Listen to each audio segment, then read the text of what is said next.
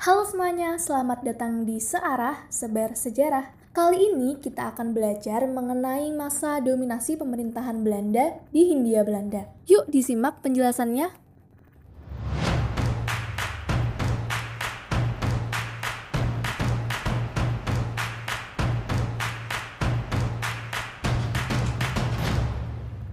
Masa pemerintahan Raffles di Hindia Belanda berakhir pada tahun 1816. Sebelumnya sudah diadakan konvensi London pada tahun 1814. Tahukah kalian isi dari konvensi London? Isi dari konvensi London salah satunya adalah Indonesia dikembalikan kepada pihak Belanda setelah masa pemerintahan Raffles berakhir. Sehingga di tahun 1816, Hindia dipimpin oleh pihak kolonial Belanda. Pada masa itu, Belanda membentuk komisaris jenderal yang berisikan Cornelis Theodorus Elout sebagai gubernur jenderal, kemudian Arnold Ardian Baiskis, dan Baron van der Kapellen. Di samping bertugas menerima Indonesia dari tangan Inggris, komisi tersebut juga mempunyai kewajiban kewajiban antara lain. Yang pertama, menyusun pemerintahan baru. Yang kedua, mengusahakan ketentraman dan perbaikan nasib penduduk Indonesia.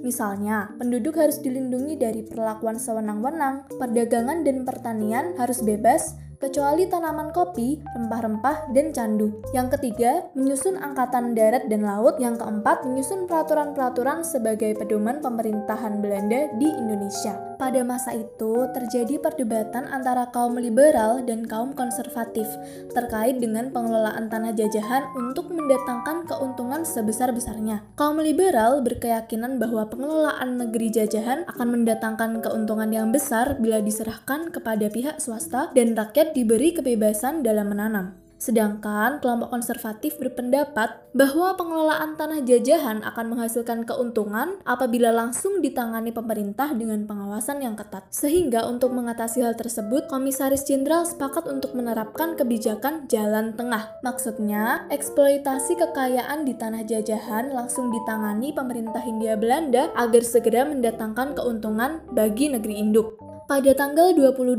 Desember tahun 1818, pemerintah memberlakukan UU yang menegaskan bahwa penguasa tertinggi di tanah jajahan adalah gubernur jenderal. Van der Kapellen kemudian ditunjuk sebagai gubernur jenderal pada tahun 1819 karena dia dianggap yang paling mengetahui bagaimana undang-undang itu dapat dilaksanakan. Tetapi apa yang dijalankan oleh Van der Kapellen ternyata tidak seperti yang direncanakan. Van der Kapellen melakukan berbagai penyimpangan. Alasannya karena undang-undang itu ternyata tidak dapat dilaksanakan dalam kondisi di Indonesia pada saat itu, sehingga ia mencari jalan pintas dengan menangguhkan beberapa peraturan yang merugikan pemerintah dan melaksanakan aturan yang menguntungkan pemerintah. Kebijakan Van der Kapellen itu berkembang ke arah sewa tanah dengan penghapusan peran penguasa tradisional seperti bupati dan para penguasa setempat. Kemudian, Van der Kapellen juga menarik pajak tetap yang sangat memberatkan rakyat. Timbul banyak protes dan mendorong terjadinya perlawanan. Van der Kapellen kemudian dipanggil pulang ke Belanda pada tahun 1825 dan digantikan oleh Dubus. Dubus ini berkeinginan untuk membangun modal dan meningkatkan ekspor. Tetapi program ini tidak berhasil karena rakyat tetap miskin sehingga tidak mampu menyediakan barang-barang yang diekspor. Kenyataannya justru impor lebih besar daripada ekspor. Tentu ini sangat merugikan bagi pemerintah. Kas negara pun kosong karena digunakan untuk membiayai perang. Salah satunya adalah Perang Diponegoro yang membuat Belanda kewalahan dan menguras dana yang sangat besar. Sulitnya kondisi finansial Belanda kemudian mendorong pemerintah Belanda untuk membuat berbagai kebijakan di daerah koloninya. Salah satunya adalah usaha penyelamatan keuangan melalui diterapkannya sistem tanam paksa atau kultur stelsel.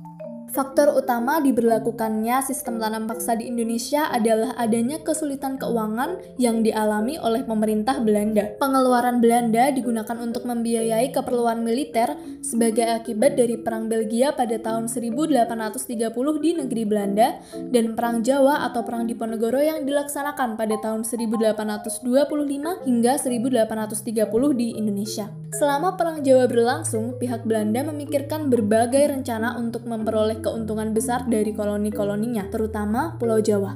Kemudian pada tahun 1829, Johannes van den Bos menyampaikan kepada Raja Belanda usulan-usulan yang kelak disebut dengan kultur stelsel. Van den Bosch ingin menjadikan Jawa sebagai aset yang menguntungkan dalam tempo sesingkat-singkat mungkin dengan menghasilkan komoditi pertanian tropis, terutama kopi, gula, dan nila atau indigo dengan harga murah sehingga dapat bersaing dengan produk serupa dari belahan dunia lain. Van den Bosch menyarankan sebuah sistem yang menurutnya lebih sesuai dengan tradisi orang Jawa, yang didasarkan atas penanaman dan penyerahan secara paksa hasil bumi kepada pemerintah. Raja menyetujui usulan-usulan tersebut dan pada bulan Januari tahun 1830, Van den Bosch tiba di Jawa sebagai gubernur jenderal yang baru.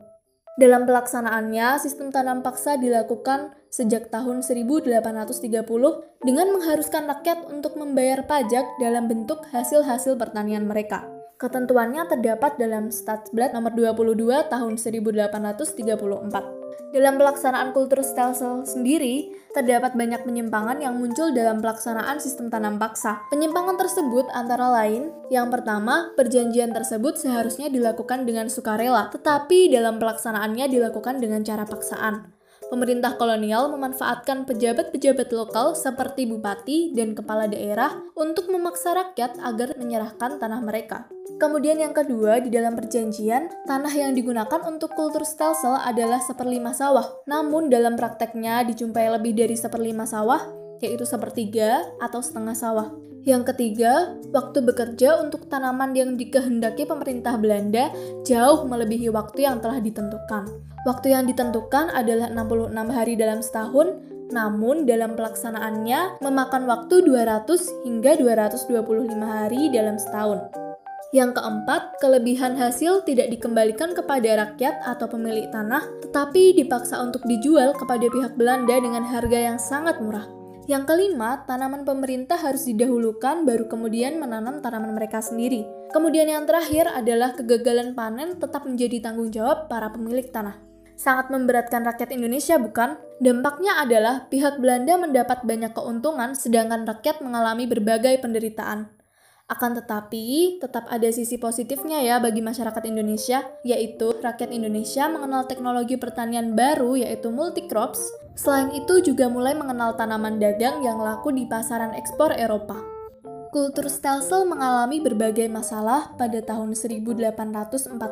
Tanda-tanda penderitaan di kalangan orang Jawa dan Sunda mulai tampak, khususnya di daerah-daerah penanaman tebu. Wabah penyakit mulai muncul pada tahun 1846 hingga tahun 1849. Kemudian kelaparan meluas di Jawa Tengah sekitar tahun 1850. Sementara itu, pemerintah menetapkan kenaikan pajak tanah dan pajak-pajak lainnya secara drastis. Akibatnya, rakyat menjadi semakin menderita. Upaya menentang kultur stelsel kini muncul di negeri Belanda itu sendiri, sehingga penghapusannya dilakukan secara bertahap sejak tahun 1860. Kemudian sebagai gantinya, Belanda mengeluarkan Undang-Undang Agraria pada tahun 1870. Sejak dikeluarkan Undang-Undang Agraria, pihak swasta semakin banyak memasuki tanah jajahan di Hindia Belanda. Mereka memainkan peranan penting dalam mengeksploitasi tanah jajahan, sehingga tanah jajahan berfungsi sebagai tempat untuk mendapatkan bahan mentah untuk kepentingan industri di Eropa dan tempat penanaman modal asing